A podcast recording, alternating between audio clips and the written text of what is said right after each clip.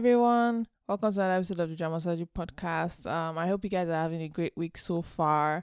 It's snowing where I am, so I'm indoors and you know closing up to all the dramas that I want to watch, and I would like to share those with you guys. So this is another episode of the Watchlist Digest. So to start off with, I want to talk about the first drama I am watching, which is Marry My Husband. I talked about this drama last week, and it was like the topic of my episode last week. So this is just a continuation because I have now watched episode five and six, and honestly, I am still loving this drama. It's still very, very good.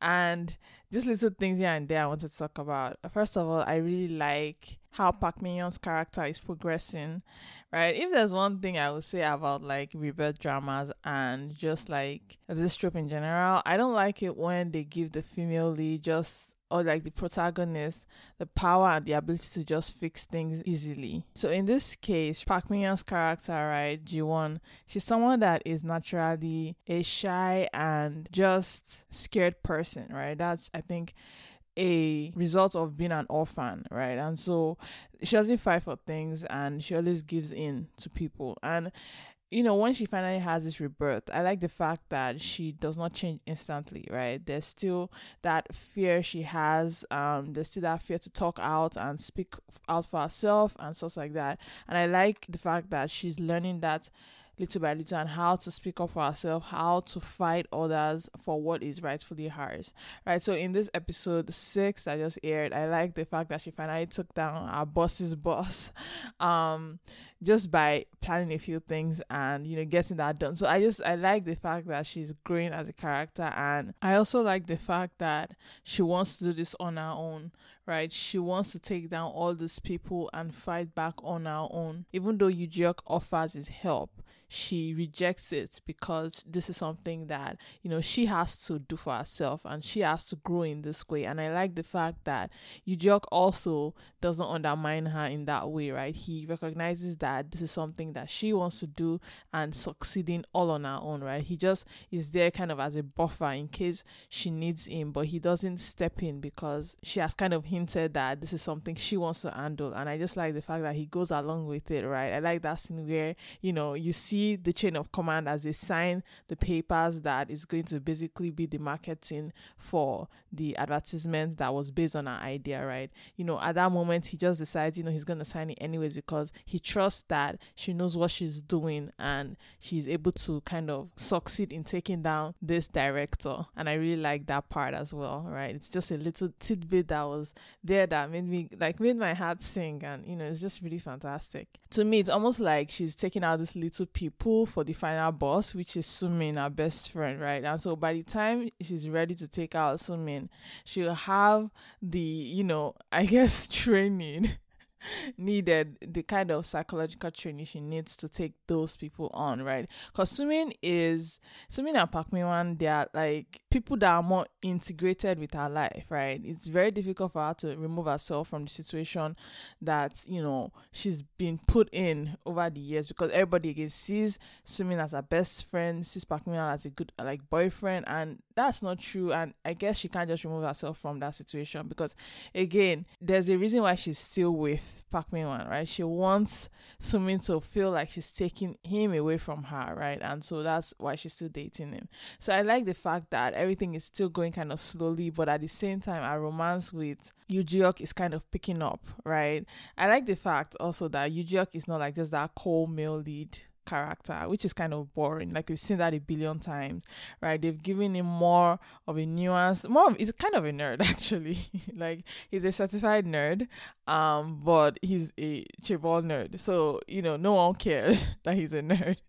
Um, and I like the fact that they've kind of moved their romance forward, at least at this point in episode like five um he's already confessed his feelings for her and you know i'm looking forward to their future moments because i think they have good chemistry. Um first of all the height difference is amazing. Like i don't know how tall Na-in-woo is but he comes across as really tall at least when standing next to Park Min Young like she looks really really short next to him and so they have that going for them at least right? So i am really looking forward to their romantic moments and um, I just want to say because this happened in episode six. So at the end of episode six, and this is a spoiler if you've not seen episode six, but they've finally found out that they've both time traveled, right?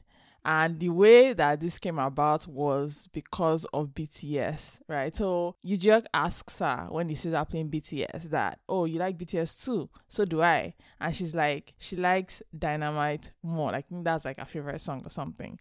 And then Yujok is like, oh, I like Spring Day better. By the way, me too. I also like Spring Day like a lot. But he's like, oh, I like Spring Day better, right? And that kind of gives them that sense of like, wait, but those songs aren't like released yet. It's 2013. BTS just debuted. Like, so it's funny to me because last week I went on an old like tangent about BTS and I didn't know this was coming. And so when I saw this, I was so happy because it was like it justified my digression last week and I just loved the fact that they put that in there, like just BTS appearing because yeah, that scene just made my day. But yeah, generally I'm just enjoying this drama and I always look forward to Monday and Tuesday because those are like the Marry My Husband days. And again, Park Min Young is killing this. Like she's just beautiful to watch. She's a great actress and you know, she just brings me so much joy. And so I am in this, right? Like no one can say anything bad about this drama for me at this moment. It's just so good. And thankfully, I did not read the webtoon, so I am looking at this very fresh in mind. And I've even heard that for Puda, I've read the webtoon that it's deviating in good ways. At least that's what I've heard. Um, so I think this is just all around a good drama. Hopefully, they keep up the pacing and you know they don't rush everything towards the end because I hate when that happens. But yeah, that's the first drama I am currently watching. And then the second drama I am watching is the drama Knight Flower, which is starring Eunhee and Lee Jung-won. Um, and it's about this widow that basically masks as a vigilante because I mean this is a historical drama and you know like in historical times Joseon and everything like there's a lot of class division and a lot of just like injustice that goes on. And so she a widow masks because i guess she knows martial arts and stuff like that. And it's really good up to now. I really like the male lead that's here um Lee Jung-won um that's playing the official. There's just something about him that i really like. And i can already tell they have chemistry. The only issue i have with historical dramas like this is that she's a widow right? And he's an unmarried young man. There is no way right? There's no way in hell they're ever going to end up together. And so you just know at the end it will be like some oh um they are friends or like they later meet in a foreign country. Like it's going to be something that just won't work for me. And I, I'm already kind of pissed because I know that's what's going to happen. And I'll be so sad when that happens. But I'm really enjoying it for now. Eunhee is very good. She's acting this like she's just a really good actress and a lot of the like supporting cast, there are people I have seen before and so I am very excited for the whole mystery behind what is going on, why our brother is missing and I would just say that this also reminds me of the matchmakers where the female lead is in the family, like she's in the dragon's lair, right? The family of like the villains, right? And so in this one too, like the female lead is in the family of I'm pretty sure the villain characters, right? She is the daughter in law of that family. So, you know, it's going to be interesting to see how she navigates that. Um and I just want to see that the person playing a mother-in-law in this, right, Kim Mi Kyung. this lady is in everything. She's also the mother in Welcome to Samdal-ri. Like she's in everything, and it's amazing. Like I don't know how she does this, and you know can juggle all these dramas at once but somehow she manages to do it and it's amazing and i just loved seeing her in this again. Like she's just getting that bag. Like it's amazing. But yeah i remember seeing her and being like wow she's here again. But again the supporting cast in this is amazing. A lot of people i recognize a lot of just like veteran supporting actors and actresses are here. And so you just know it's going to be good. And he already started on like a high note in terms of rating. I think it started on like a seven point something right and so hopefully it keeps going and keeps being good and you know i look forward to future episodes then moving on, the third drama I'm watching is the Japanese drama Sahara Sensei to Toki-kun. And this is a BL drama that honestly I was not that enthusiastic about to begin with. So basically this is a drama about this high school boy Toki that basically likes his teacher Sahara and that's basically the story here, right? The thing is, Toki is like a delinquent, right? Um, and he's not someone that pays attention. Like teachers are scared of him, and students, you know, avoid him and stuff like that. But you find out as time goes on that he's actually just a cinnamon roll. Like he's such a cutie. Like he's so cute and everything. And you know, you just love watching his shenanigans and his actions because they are just so funny and comical. Um honestly I wasn't so lonely at the beginning, but now I am particularly interested not just for the male lead's story, but also for the secondary couple's story. So the story between the stepbrothers. So I guess they are just brothers but like not really um and so todo shinji and todo takuya right they are brothers that you know one was adopted after his um family like passed and everything.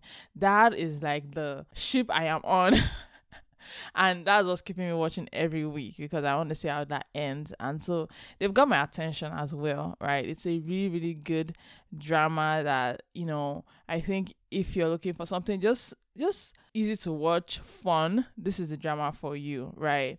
Um, it's a lot of good vibes generally, despite how it might seem at the beginning. And again, it's very short. It's just like what 20, 20 minutes per episode. So again, I recommend this if you want something just like in your downtime. It's very, very good as well. And finally, this next drama I want to talk about is not a drama that's airing, but it's a drama that has finally got an airing date. And it's one I have been waiting for since like June last year. Like, I've been waiting for this for so long. And it's basically Royal Loader, or I guess it's the Impossible Heir as of like this episode that I'm recording, um, starring Lee Jae-wook, Lee Jun-young, and Hong Su-zu. This drama, I have been waiting for this for like I feel like almost a year, right? I don't know why I assumed it would year in 2023 because Lee Jae-wook had like Alchemy of Souls was in 2022, so I assumed Lee Jae-wook's next drama would be 2023, and I was waiting patiently and the only thing that came out from Ije was Death's Game, where he was a cameo in one episode. And I will say, by the way, he was the best part of that drama, at least the part one. I haven't watched part two because I'm no longer interested. but he was the best part of the part one. And I have been dying, dying because there's something about Ije and his acting. He's easily one of the best in his age like age group i feel like. Like he's just so good at acting and he's basically captured my heart.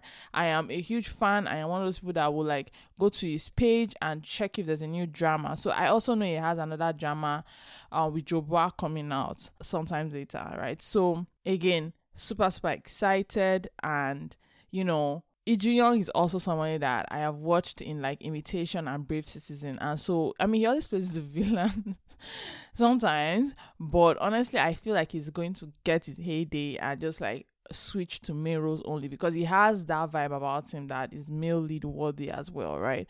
And so, you know, him being in this is like just bonus for me. And then Hong Su-zu as well. I saw her in Love Struck in the City and I remember liking her so much because our chemistry with Imino. I mean it was short, like it was one episode I think they were in. And it was so good, right? And so I am looking forward to this drama. It airs in February 2024 and you know i'm going to be seated guys. Like i am so going to be there when it first drops because like Lee Jae-wook can't do no wrong in my book. Like he can do no wrong. So that's the other drama that i am looking forward to. And so just like that we come to the end of this episode. Um i am optimistic about 2024 and the kind of dramas that are coming out this year. A lot of my favorites are coming back, so that's a plus. So yeah, um, thank you guys so much for listening. Um, again, I'll see you guys again next week. Have a nice day. Bye.